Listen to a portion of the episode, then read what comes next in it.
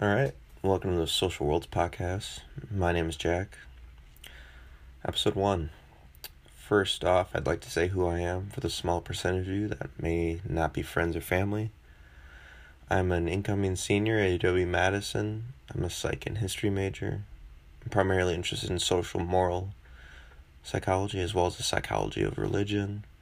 Specifically, I'm interested in socialization of values and how that shapes individuals' worldviews. Also, I'm interested in looking at ancient representations of religion, religion and religious ideas, and seeing how that can be categorized and how that can be understood in modern psychology. It's enough for me. As this is episode is episode one, it'll be a little rough. Um, I apologize for the audio for this first recording. It's a little bit quiet, but hopefully we can get this figured out within the next couple episodes. I also apologize for any idiosyncrasies that I have that could be annoying. Hopefully we'll get away I'll get away from those as I try to consciously avoid use them as much. That being said, I thank you for listening and I hope you enjoyed this first episode. This first episode was with Kristin Shutts. Kristin Shutts is a psychology professor at UW Madison. She got her PhD in developmental psychology at Harvard University. She also is a lab director at the Social Kids Lab at UW Madison. Her primary research areas are developmental, social, and personality psychology and her interests include the development of social categories and intergroup bias in infants and early children. In this conversation, we talk about some of the research she has done, what we know about kids and biases, the interplay between psych- psychological problems and cultural problems, and much more. I'd like to thank Kristin for being my first guest and uh, braving through this experience. So now I give you Kristin Shutts. All right. I'm here with Kristin. Welcome to the first episode. This is gonna be a little rough, but I appreciate it. This is the test. We'll see how it works. Um, I'm gonna start every episode with kind of the same questions. Uh, my first question is like, do you have a favorite study or um, maybe a most influential study or psychologist for you in your career, or just personally like something you really like? Yeah, I mean, I think if we think about things that are directly related to the work we do in the lab, probably and probably many people would say this would be the um, Clark and Clark doll studies that were conducted um, in the uh, 30s and 40s, and I mm-hmm. think that so those were the studies that basically assessed um, children's attitudes um, toward people of different races using dolls. So it's mm, commonly yeah. referred to as the doll test. And they took out, you know, a black doll and a white doll. That in quotes because obviously dolls don't belong yeah. to racial groups, but they were meant to um, stand for those. And then asked um, children a series of questions about the characteristics of those dolls or which dolls they preferred.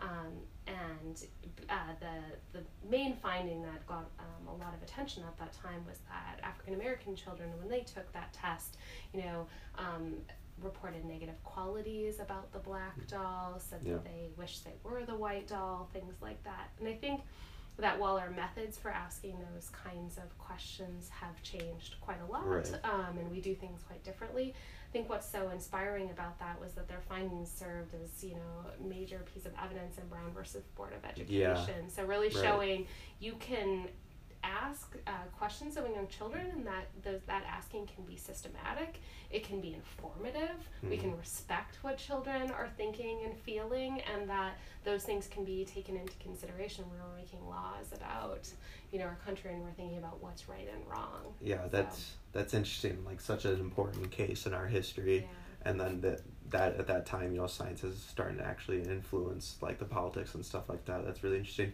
um, you mentioned lab um, can you first talk about the lab and where, what lab is? Yeah. And what, it, what how does that relate to uh, what you work on? Yeah, so um, I'm the director of the Social Kids Lab um, at UW Madison, and um, yeah, so we're we try to understand how children come to think about the social world around them, and that has lots of we study lots of different kinds of things, but a major thing that we're interested in is how they figure out the social categories and groups that are in their environment and why they come to care about some categories and not others, um, and how they grow into adults who care about lots of different right. dimensions when they're thinking of people. So for us, it involves really systematically bringing kids in of particular ages yeah. from particular backgrounds and, you know, carefully, tightly controlled studies in the lab. But they're not that drastically different from the kinds of things that Clark and Clark were doing. And I think Mm-hmm. that research shows how really simple but well conducted behavioral tests um, can really shed light on really important phenomena, both if you're thinking about children and issues in society. And so you're interested in how kids are interpreting the world and what kind of cues they're using. How did you get into that? Is there Mm. something that like maybe you did you have a younger sibling or how did why did you why are you interested in kids and their interpretation of the Yeah. world? That's a good question. Um, I was many majors when I was in college, Mm. um, but the last major I was was a psychology major. Um, but I thought I wanted to be a clinical psychologist. Um, but I was always interested in the research part, and I asked my um, a clinical psychologist on on campus, who was I was working in her lab. I said, "Oh, do you think I can be a clinical psychologist without actually?" Working with clients really scared me. I didn't Yeah. really like the idea of being in charge of somebody's mental health, and Mm. plus I loved research and hmm that that kind of stuff. And she kind of said it's kind of hard to imagine going to research, going into a graduate program in clinical psychology and never interacting with any clients or patients. So. Um, that kind of just got my mind thinking about okay, if what I'm really interested in is research on Mhm. people and understanding people, maybe the, the clinical is not the right path for me. So I took a, a job as a research assistant after graduation just Mhm. to learn a little bit more. And um, I wasn't sure I was going to be working with children in Yeah. that um, in that job. And in fact, I'd never taken a class in child development Huh. as an undergraduate. But um, you know, in part through fate, because some, a lot of people didn't want to work with the Okay. infants because they cried a lot. Um, Yeah. they slobbered a lot. And I said, well, fine, I'll do that. I'll, Yeah. I'll be the person who works with infants in the lab. I really just became completely fascinated by Yeah. all the things that they could do and what they were thinking about the world and how it seemed different from how we used to think about the capacities of very young children. hmm So that led me to apply to graduate school in Cool. developmental psychology. And then there, even there, I was mostly studying how infants think about objects. Yeah. So like how do they figure out like what's a food and what would be a good thing Uh-huh. to eat? How do they figure out what's an animal Yeah. and how to how to identify what a tiger is versus a snake is? And that was all very cool. Um, but then I just started wondering, in part through interactions with other students in the department, like, wow, if it's really hard for us to figure out how children think about like what a banana is or how to figure out Oh. what a tiger versus a cat versus a snake is like how do children apprehend the social world? How do they sort individual people into groups and figure out what those groups are and pick out those properties? So um, in part it was just kind of like well i've been working on objects and that seems like a hard problem. What if i took on this really impossible problem Yeah. which is how you sort the social world which is culturally variable and And- so complex um, and I think that will keep me and many other people in the field Yeah. busy for the rest of our lives. yeah i mean one thing that like if you haven't for people that don't haven't taken like a child psychology class or an infant psychology class is that there's actually many like creative ways to test what kids know especially babies like and gaze stare like gaze following and you know um habituation and stuff like that Mhm. and there's many different ways to get creative about it and so when i first took a class on that you know i was like how do they even test a kid yeah. But you actually can get really creative and find out a lot just from you know just how long a kid looks at something or um, how they react to certain things so Yeah, that's there's so much creativity. Yeah. I think, especially in child development research, also research with animals, Mhm. um, non-human Yeah. animals. Kind of the same idea. You can't. Um, although I respect my colleagues, of course, who work with adults, and Mm. you know they come up with very sophisticated studies that have illuminated lots of important things. There is a world in which they can simply ask adults how they're thinking about something, or do you see this, or what do you think is unusual here? And with infants and with young children, just requires a lot of um, a lot of creativity to figure out how you're going to get the answer to that, and a lot of trips to like arts and crafts Mhm. stores and puppet shows and things like that. it's interesting too at some level you're getting like a, mo- a more honest response from infants though Mm. because you're just looking at their intuition or their natural like they're just predisposed gaze follower or whatever is just automatically happening whereas when you might be asking an adult you know they might be hedging because of social desirability or something like that. And so it's almost interesting that sometimes you're getting a more honest conversation conversation with um, infants but Yeah, I think that's true, and I don't think, um, with some notable exceptions, probably children of scientists or children who go to Yeah. schools that have a lab component in them. Most children don't really know what an experiment Mhm. is, especially an experiment in the social sciences, Yeah. and so there isn't that Yeah. either. It's not not only is it oh, maybe I don't really care what other people think. I'm just going to respond how. I'm going to respond. This idea that it would matter what I said in this context to anyone, it probably is, Yeah. or that they would be looking systematically at my response, Yeah, comparing me to something else. I mean, I don't think most three year olds are going around the world really concerned or worried about that. So I think your intuition that it's a more pure Mm-hmm. response is uh, is an interesting one. Um, one last intro question. Uh, if you ha- if you have if you could pick any PhD level knowledge and anything other than psych, Mm. what would you pick and why? I think when I read about science in the news, what I find myself um, most interested in is probably um, behavioral economics, but Okay, in the, sure. economics in the real world. Yeah. So, I mean, sure, the lab studies are people are trying to understand people's economic behavior, but I think the really exciting work being done um, kind of in large scale where you either find natural experiment experiments out Mhm. there so okay this county for whatever reason had health care before this county did and now we can actually look at Mhm. whether that affects people's health seeking you know behaviors um, those kinds of things or really amazing experiments where you simply ask wow what happens if we infuse um, this community or this group of individuals with a cash amount does that actually change their lives i think for me that i kind of i hope my, the work that we do in the lab is socially impactful and Mm-hmm. important but it's a lot easier to see that impact in some Yeah. of those large scale economics experiments and you know, I kind of feel like at the end of the day, the worst thing that could happen in those experiments is that somebody got some money Yeah. and did what they wanted to Sure. do with it, you know, and seems like there's already a benefit from experiment uh, from um, from participating. So I just, yeah, I think as a student, I really just didn't care very much Uh. about economics, and I sat through those lectures, and now I think most people feel this way that they wish they could go back to college and Yeah. actually, you know, Yeah, I'm still a little scared. I'm still a little scared to go into an economics class, but maybe I should spend my last year wisely. Well, I think it's you know college is really this amazing time where, Yeah. especially if you're a full time student hmm and you have financial resources available to you to be in school. Yeah. It's just this amazing time when you really get to think about things hmm um, for no other purpose than thinking To and think learning them. about, it, right? And there's it's hard to find that in other times in Yeah. your life. Maybe kind of retirement is For the sure. other end of it, Yeah. where you see senior citizens taking college classes. Just It might be too late at that point in time with economics.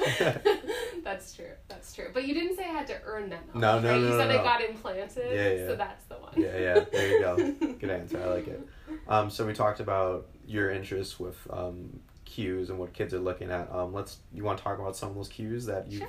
found out or that we know in the academia? Yeah. Um, in terms of the kinds of things that kids are paying attention Mhm. to early. Yeah, so I think you can. Um, so I've often thought about it in terms of uh, social grouping cues that Mhm. you know very young children think about. So adults, right? We care about lots of different things. I Right. can classify you as a I don't know if this would be accurate, but a Packers fan Yeah. or a Vikings fan or um, somebody who goes to this university Mm-hmm. versus another university, or probably even you live in this dorm or house versus another one, right? Mhm. And so adults are incredibly flexible, and there's some evidence that children are flexible too, Sure. but there's also some evidence that um, some distinctions seem to take priority, at least early in development, Mm-hmm. over others. And so the ones that my colleagues and I have spent the most time looking at are um, gender, Mm-hmm. um, and also language or the accent with which you speak. Um, there's some reasons that people have posited that those would be really um, kind of primary or important cues to young children. Some of it stemming from evolutionary theory, some of it, I think, you know, stemming from just the way the environment maybe is presented to children. Sure. Um, Um, let's take it to the Okay. plains of Africa Yeah. then. Okay. Um, so evolutionary theories then is focusing, you know, of when we evolved in, um, in early thousands of years ago, what was important, and so looking at race, gender, and language, um, how does that relate to evolutionary theory Mhm. and to what we see in kids now? Yeah, so I think the story that people tell about gender is that it, you know, in any society that hopes to exist beyond its current society, Yeah. that's going to be a, a relevant feature. Mm-hmm. It has consequences for mating. It has consequences for even if you're an infant, who's going to be able to feed you, those kinds of things. And so people have thought that that would be a really, um, you know, really good rationale for um, very young children to come into the world at least prepared to look for a distinction like Mhm. that or prepared to attend to whatever the features were would be that would help you sort people into those kinds of categories um, when it comes to language or accent i think it's most interesting when you compare it to race right race is a, a modern phenomenon we invented it Mhm. we, we decide and different countries make different decisions Mhm. about who belongs to which groups or how you get into a particular group. It's arbitrary. Um, and if you um, think about um, evolution, you know, humans wouldn't have evolved in places where there was long distance Right. migration, such that you were encountering people who looked radically different from you. And I think that, um, you know, Leda Cosmides and, um, and her colleagues have made that point really nicely that it's kind of weird that we attend to race. If you're an evolutionary psychologist, that would that's a weird thing to attend to. Um, and so they have a story as to why we do in modern times, but that story is not very hard to tell for uh, language or accent. So if you think of um, small uh, tribes coming into contact with one Mhm. another, either in aggressive ways or for trade, you know, language groups can be quite close to one another, Mm. or signals of accent can be quite close to one another, and that might actually be um, something that um, that would have been important to attend to. That would have been kind of an ultimate marker of what group you're in. People kind of talked about language as being an honest signal Mhm. too. So right, if adults try to learn a language, you try to learn a language Mhm. later in life. Um, it's very hard to learn that language without having an accent trace from Sure. your native language. And so people have talked about that as being such a really a cue that people attend to because it's such an honest signal too. It's really hard to fake. Mhm. So it'd be really reliable in that way. Um, yeah, and that's interesting because linguistics and anthropology can, you know, evolutionary theory is pretty hard to support sometimes Yep, because you get the criticisms of circular, Yep. You know, it's just, you know, building upon itself. But linguistics and anthropology can actually look into and trace ancient languages and see that there is a lot of variation between small geographical regions. Exactly. And you can then understand why it would be important to pay attention to language and understand that, hey, that person's not from here, or Yep. hey, that person has the same language as me. Maybe I can. Maybe they're okay. Yeah. And so that's interesting. Um, and that's kind of one of those rare cases where evolutionary theory has some like direct support, which Yes, if you talk to other people who aren't psychologists, they have a lot of, you know, Yeah. they can talk about the context in which um, human evolution would have occurred.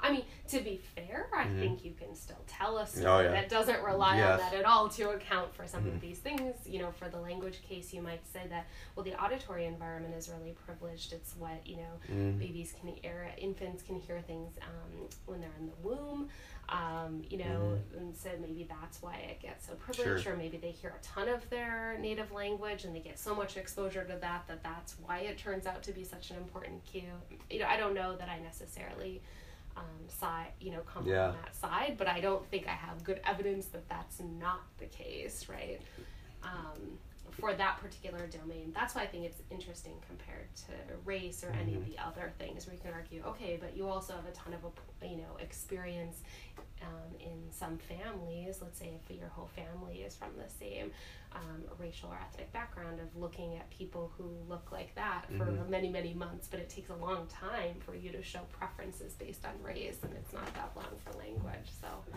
yeah, it's um, even when like the kids have only been the infants have been only born or, or been alive for nine months. You think nature and nurture is gonna be pretty hard to split apart. yeah, and then everything else just it, like everything in the world it just becomes incredibly complex and the nature nurture debate still is really hard to sep- separate at that point um, what other social cues will kids look at maybe like wealth or like resources or anything like that Yeah, so um, I kind of mentioned that race is a late appearing Mhm. um, cue, and that kind of made us wonder well, then why would you bother to attend to that? You didn't really care about it before. We Yeah. know babies can see skin color mm-hmm. differences, so you know that's perceptible to them, but but it's not until quite late in the preschool years that children start choosing friends based on skin color, racial group membership. Why might that be? And one idea we had was that maybe that's because they're learning something from their culture that's telling them, oh, that thing you just thought was a feature of individuals before out there in the world is actually a meaningful feature Mm. that might connote something else. And so, one idea is that maybe that um, racial attitudes stem from kind of um, an awareness of, of stereotypes about which groups have more power, which groups have more wealth. Um, so, that led us to really start a series of studies asking well do young children care about stuff like power and Mhm. wealth in some respects you would think no why would they care about Yeah. that they don't have like 401ks Yeah. if you ask them how much a pencil costs they say things like i don't know a million dollars you know i mean they they have very poor economic Mhm. intuitions and by virtue of the fact that they're little they don't really have that much power Mhm. so they're not you know I like trying to be president or you know any of those kinds of things right but um, nevertheless, it's useful to pay attention to status in your world. You can figure out like who's going to boss you around, who might have some good stuff for you, and so we've done a series of studies, kind of probing whether um, children um, attend to and show preferences for people who are higher in status. So probably. You know, one that um, I think was really interesting was done by my graduate student Libby Bray, who's now a postdoc in Hawaii. Much better weather than here. Yeah. Um, um, where she was interested in okay, well, if it's the case that you would have to know a lot about economics and about money really to really care about that, are there other kinds of cues that could tell you who is higher in status or who has more power? And so she ended up looking at um, posture cues to power. So we kind of know that people who have more status or power, um, they tend to be perceived as such if they have their shoulders back Mhm. and kind of their chest high, versus if you're kind of you know hunched over, you're Mhm. kind of um, crouched over. You can think about it. My postdoc advisor sometimes said to, you could think about it as like you're exposing your organs, like you're Yeah. bold, or you're kind of protecting them and kind of coming, you know, closing down so that you're um, you're safe, and that that can be one way to think about power. So what she did was show kids um, uh, video clips and photographs of people, one of whom was kind of standing with their chest puffed out and their arms to their side, and the other person was kind of crouched down or um, kind of had a more closed posture, and just asking kids like, "Hey, look at these two people. If you had to guess, which of these people do you think is in charge?" Um, and children were remarkably good at Mhm. picking out just from that postural information who might be in charge. And they also used um, things like the tilt of somebody's head or whether somebody was being engaging in like direct gaze versus averted. So if I'm staring right at you, Mhm. that's kind of permission that I have to actually look at you, right? It Mhm. signals that I'm in power. And then people who aren't in power tend to kind of alternate their gaze or, or defer their gaze away, at least in our culture. Um, and so she found that children were attentive to that as well. And if you pay attention to those things, that not only tells you about relationships among individuals out there, like which guy is in charge of which other guy, Yeah. um, but it can maybe also tell you, like, wow, which groups might be more in Mhm. charge, which groups might um, be more respected or have more power in this society. And standing right in front of all this conversation Yeah. then is what all the coincidences with animals and how Mhm. animals are attuned to gazes and to Mhm. dominant positions Yeah. and then obviously then people would want to shape this conversa- conversation then straight to evolutionary Mm-hmm. psychology again and then kind of goes back to the whole nature and nurture and probably at some level culture is promoted and like the kids learn they're learning that this is how parents act when they're uh, you know they know and this is how parents act when they don't know and so Mhm. you have like maybe it's like a predis- predispos- predisposition to learn about something but then they just kind of I, it's interesting because it's hard to split it apart again and so I think that's true. I think when you look at animals, it tells you where don't you need this intricate, all these funny things that human societies do in order to apprehend something or have some capacity within you. But to be fair, humans do all kinds of weird things when it comes to status and power that animals don't do, True. right? So you think of. Um, uh, there's a paper by um, uh, by Gil White and Joe Henrich, and they kind of argue that look, if you think of somebody like Stephen Hawking, Mhm. this is not somebody who is physically dominant, who is physically dominant over other people. He's not particularly large.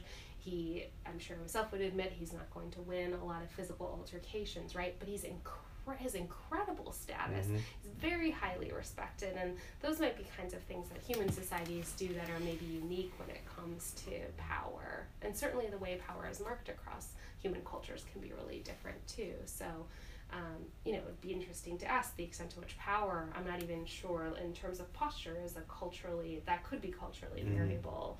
Um, Yeah. But there's certainly other things that will be culturally variable, Yeah. like the way you wear your hat or Mhm. the kinds of gestures that you use or those kinds of things. So there's lots of things that humans do to signal power and to perceive power that I think probably aren't present um, in um, with uh, among other animals. But Mhm. I would leave leave that to my colleagues Yeah. who do that kind of work to tell me that I'm right or wrong about that. Certainly, animals care about size and postures and Yeah. the way of puffing I I think my interest in evolutionary bias or evolutionary psychology is coming out right now, so maybe I'll hedge away from that. um, so we we've been talking about uh, social cues and stuff like that, and related to this is implicit versus explicit cue or bias. Yeah. Um, do you want to like maybe elaborate more on the difference between the two and why it's important today? hmm Yeah, I think um, you know historically the if you people you talk about implicit or explicit measures or things where bias is overtly measured. So in childhood we might simply say like, you know, here's a picture of one kid, here's a picture of another kid. Which kid do you like more? Mm-hmm. And that's probably, um, at least to an adult and to an older child, pretty obvious what we're asking Mm-hmm. um, pretty easy to control your responses to that if you wanted to. So in a in a case like we can go back to Clark and Clark again, right? I Mhm. have a white doll and a black doll. Mhm. If I'm asking you that question and you're an older child and an adult, you kind of know what's Mhm. being Yeah. asked, right? And you can also kind of decide in the moment how you want to Mhm. answer that question. And people have contrasted that from tests that maybe um, don't have that feature. So often the implicit association test Mm. is taken as one measure of um, of um, that kind of implicit bias, where you measure just the, the extent to which um, people associate certain groups with different kinds of attributes in a speeded reaction time test. So um, that people have argued maybe is harder to control in the moment. Mhm. Um, maybe it's harder to even really know what you're being asked to do, especially if you're a child. And so it has some features that are different. Um, developmentally, the implicit the implicit and explicit attitudes kind of pattern together early in childhood. So um, if I ask a four year old who they want to be friends with, they might choose a white child over a black child if they themselves are white, and they might also associate more positive attributes with white over black on an, a so called implicit association test. Um, if you are talking about older kids, then you start to see a difference there where that implicit association test measure starts to look kind of looks the same over development. So older kids also show that bias there, but older kids now um, are much less likely to pick, for example, the white over the black child in that more explicit measure. And so there's lots of ways to think about that. Mhm. One is to think that, and I think that people don't often think about this, um, but one is to think that older children's attitudes actually have changed Uh-huh. and they're telling you that. So there's a view of like, if you want to know if I'm prejudiced or what my preferences are, ask me about them. And that's the answer. It's not my score on the implicit association test. I will tell you what my attitudes Mhm. are. And you could imagine that older kids, like 10 year olds, are telling you what their attitudes are, and they're different from what they were when they were six year olds. Another story, though, is that children, you know, recognize that that's not a socially appropriate response to give, um, that um, it's socially sanctioned, and that they start to give different responses because of that. And I personally don't think that um, I've seen compelling evidence, at least in childhood, that we know which one is actually true, and it kind of depends on what you think is a good measure of bias or Mhm. prejudice and what those tests are actually doing. I think that's a pretty big debate in the field right now, and you should talk to Trish Devine Yeah. about it. She'll have lots of things to say about it. She's thought about it pretty deeply. It's also interesting um, and potentially important to discuss this is how can you have an honest conversation about someone's implicit bias Yeah. and how can you change that and acknowledge that there might be some problems in the way you're thinking, but it's still something to change. How can you ha- have that conversation with people that are not willing to admit that? Mm-hmm. And then, you know, how can you slowly chip away at that and understand that it's part of a lot of people's intuitions and it's, you know, like, sure, you might explicitly not think something, but implicitly you do. Like, it's, you know, it's embarrassing. No one wants to admit that and no one wants to say that they have that. But when they sh- are seeing those, when they see those results, you know, it's pretty shocking. But so I think it's important to understand and or to talk about how can you promote like an honest conversation about it and a willingness to accept it and to you know chip away at it and slowly Yeah. get rid of that implicit bias. Yeah, and how you do that at this, how you do that at the same time that you encourage people. Kind of implicit says, oh, maybe I can't control it and I have no ownership Mm. over it. But then, of course, any intervention or engagement, you want to have people have the power to control those things through their awareness of them. So I think that's a it's a difficult line to walk in And- interventions. And there's certainly there's one population in the United States that is willing to accept that and to say, hey, you know, this is probably something I should work on. But then there's the other population that either don't believe that that's true or maybe not might think that it's a problem and then that's a whole nother Absolutely. so there's different groups that you have to work with and have different Yeah. styles of working with them and i think that's something that's going to be interesting to see in the future how um, interventions can work against implicit bias And I think you have to think about what do I really do? Like, what is my goal here? Is my goal really to change somebody's score on this test, or is my goal really to make people aware and concerned about bias? And depending on what your goals are, there could lead to different kinds of interventions. And I think that, you know, some thinking that people are starting to think much more deeply about what do I want to change here? What Mhm. is the problem? And then what's the, how do I get to the solution to that?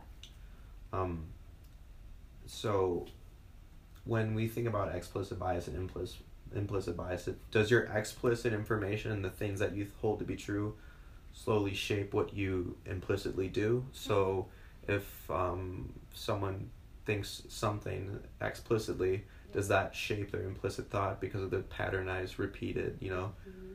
Daily things or is there something quantitatively different or qualitatively different between Im- implicit and explicit bias I think, well, first of all, there's a correlation usually between explicit and implicit bias, which is there's some connection between Mhm. them. And I and some interventions that seek to work on implicit bias actually say that it's the recognizing that kind of explicit attribution that you're making. So you recognize that, oh, I just saw um, this driver and they and they were driving recklessly and I noticed it was a woman and Mm. yeah, women are bad drivers. Just stop and say, wait a second, I'm not going to practice that response. I need to unlearn that habitual response.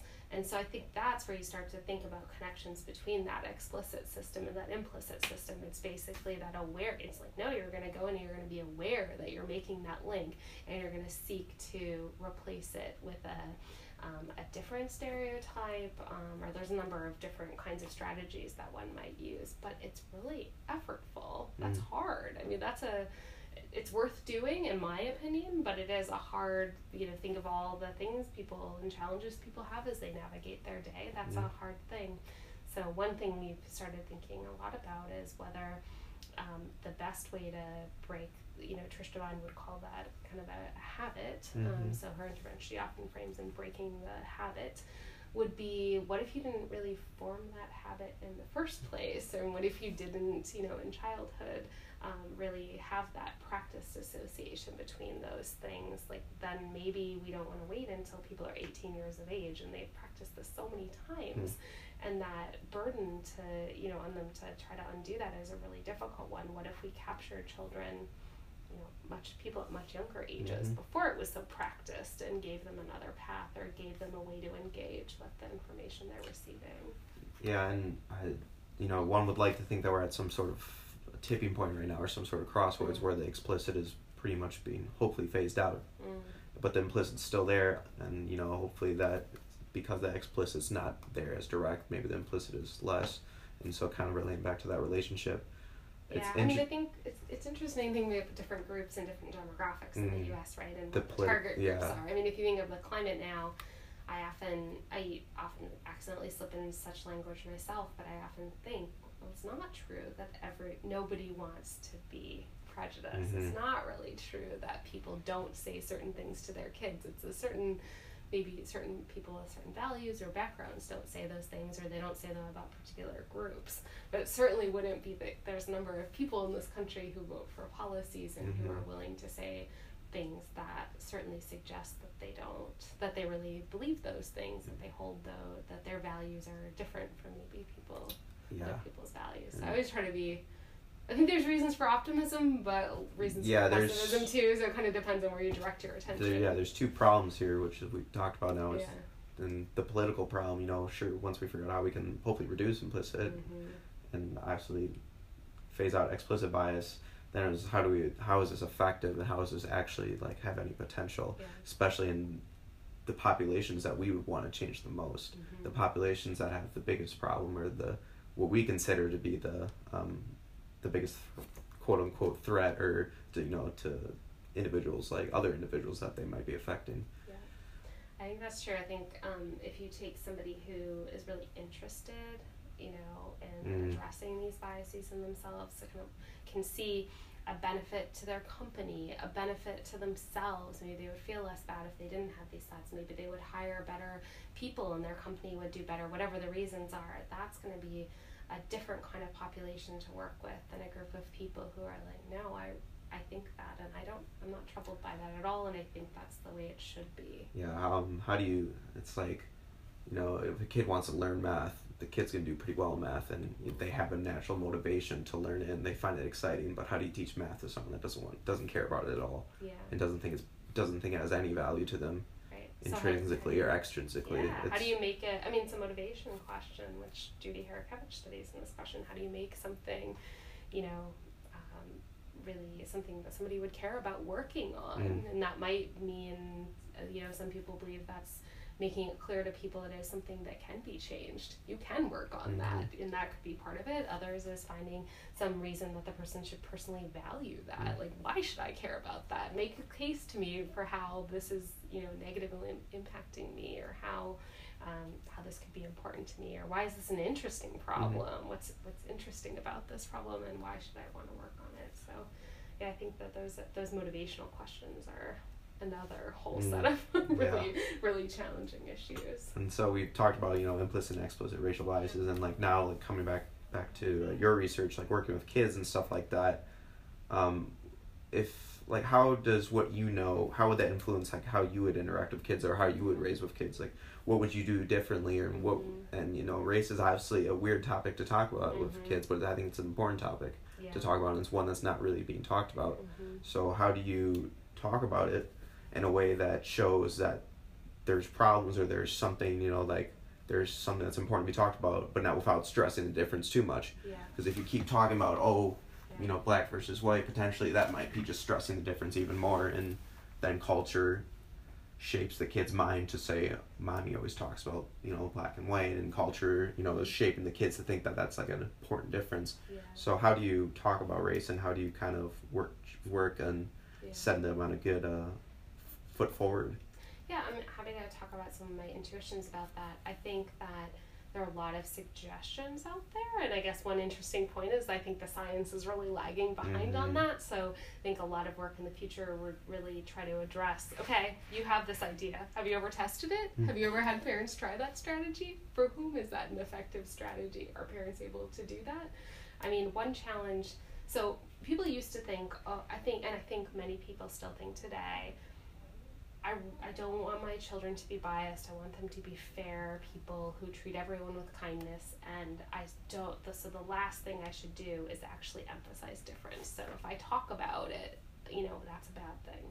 And I don't think that intuition is, is totally hard, is very hard to understand because there is, in fact, a lot of evidence in psychology that when you label something, Mhm. that invites children and adults alike to think, oh, that's a meaningful distinction. There must be Mhm. something in common. If, you know, we can think about it in the object case. If I call this a blicket and I say, this is another Mhm. blicket, and I ask you, you know, how similar they are, the fact that I've labeled them with the same label makes you think that they're similar. And, and the fact that I've used a label makes you think that there's something there at all to be talked about rather than blobs. Yeah, So I don't think that's a crazy intuition. the, the yeah the tool of labeling can quickly Yeah. become a, a weapon. Exactly. So, but on the other hand, we know from from years of research that given that most especially white parents do not talk to their white children about race well, that doesn't seem to result in those children coming into our lab and showing no bias on racial attitudes measures. So we do have a data point there that not saying anything Mhm. and letting the world wash over them and letting kids' clever minds able to perceive, you know, issues in our society and differences in our society and how people actually feel about some of these things. I mean, children are really good at learning from other people. So if you're not going to tell them, they also pick up on aspects of their environment, right? Using so I talked about its ability to pick up on just somebody's posture Mhm. and interacting with somebody else. Well, you could never say anything about race, but if you always look scared when you're talking to a member of a certain group, or if you never associate with people from a particular group, that is information to the child, right? It's not a lab that you're providing information about who who should come to our home, who's a good person, who's scary. There's so just not saying anything is not you're not presenting no information there. That's information too. Yeah, the, the statistical machines that our brains are can be pretty dangerous. So maybe it's important to set some some sort of uh, roadblock in the way that could lead down the wrong road or something like that. So I think at the other time you have to at the other hand you have to as I was saying, like take kids really seriously. They're Mhm. really learners, they're curious about the world, they're curious about what you think about the world. And so talking about those issues makes a ton of sense. Um, I don't think it's gonna be as simple as like, oh, you read them this book and like, phew, yeah, done, you know, you walk away and you don't address um, difficult you got the hard thing and don't have to do. Yeah, Yeah, and so those are, and I think they're hard conversations for adults to have with one another. So then, how you have that conversation with your seven-year-old? yeah. I mean, I think we tell parents be now we tell parents be sure to talk about race with your kids, Mhm. make your values known. But I'm not sure adults are very good at talking to other Yeah. adults about what their values are, what what race is, or how And they should think about here it. Here we back are at the we have the psychological issue, but then we're back to the cultural issue, Totally. and so yeah. So I don't. I guess that's a crummy answer to your question. Mhm. I don't think it's good to say nothing yeah, because kids are really good learners and they will learn how our society is structured and what other adults around them think and care about. Um, but I think what you said, just telling parents say something, is not very useful. And so, I, I think that's just this just highlights the tightrope that is to be walked and totally. What the interactions between culture and psychology and how all this is just something that is incredibly important yet incredibly hard to figure out. yeah, and and and also the ways that over the years uh, evidence has shed light on some of the answers to Yeah. these things. I think it's easy to think. Oh my gosh, Yeah. we don't know the answer to lots of, you know, to all these questions. We don't know anything. But in fact, we're building, Mhm. you know, a basis of knowledge and it's very, it's slow and so sometimes we're, we go off on the wrong path and that path has to be corrected and it's very, you know, it just takes a long time. We're complex creatures and we're trying to understand ourselves. Mhm. and that's hard. And so I think we know a lot about ourselves and about how the um, how the you know how our minds work, but there's a tremendous amount to be learned. And again, a case for optimism or pessimism. Yeah. Like, oh, look at how we've learned and how these amazing tools that we have and that we're developing. Or you can say, wow, there's a lot of hard questions out there. and We mm-hmm. really don't know the answers to them, and it I don't know. It kind of depends on where you fall. Is there anything else that sort of keeps you up at night or like a social or psychological issue that like really ignites your motivation to keep researching? Is there anything yeah, that I, comes to mind quickly? I think one thing I've been thinking a lot about lately, just really local to our research, is just whether I'm right about the claim I made Hmm. about how it would be useful to to um, intervene earlier, to work with young children versus waiting until later, because there's a lot of things that are difficult about working with young children too. Maybe they don't care so much about what other people think, and they have more limited memory um, and inhibitory control skills, and there's lots of so. I guess I question. I love the answer that we should work with children, Mhm. and like that's the best way if we want to address some of these biases. But I, I do stay up and wonder at night if I'm right about that. Um, and obviously, the best way to, to answer that would actually Yeah. be to study it. But I think so. I've been thinking about ways that you would even be able to do that kind of research, either longitudinally or different ages. Yeah. But I, I think you know hang my hat on that idea for now, Mhm. but I think it, it's in the back of my mind. It bothers me that we Yeah, don't that's an know if that's true, and if it's not true, then I probably should move my work up in age Mhm. and you know it's an interesting uh, philosophical, moral, Yeah, psychological question that is probably just as complex as the rest. Um, but I thank you for your time. I think that was a really interesting conversation and the interactions between culture and psychology, and then also throwing kids in the mix too, as they are they are the future. So Yeah. thank you for your time. Yeah, thanks. Alright.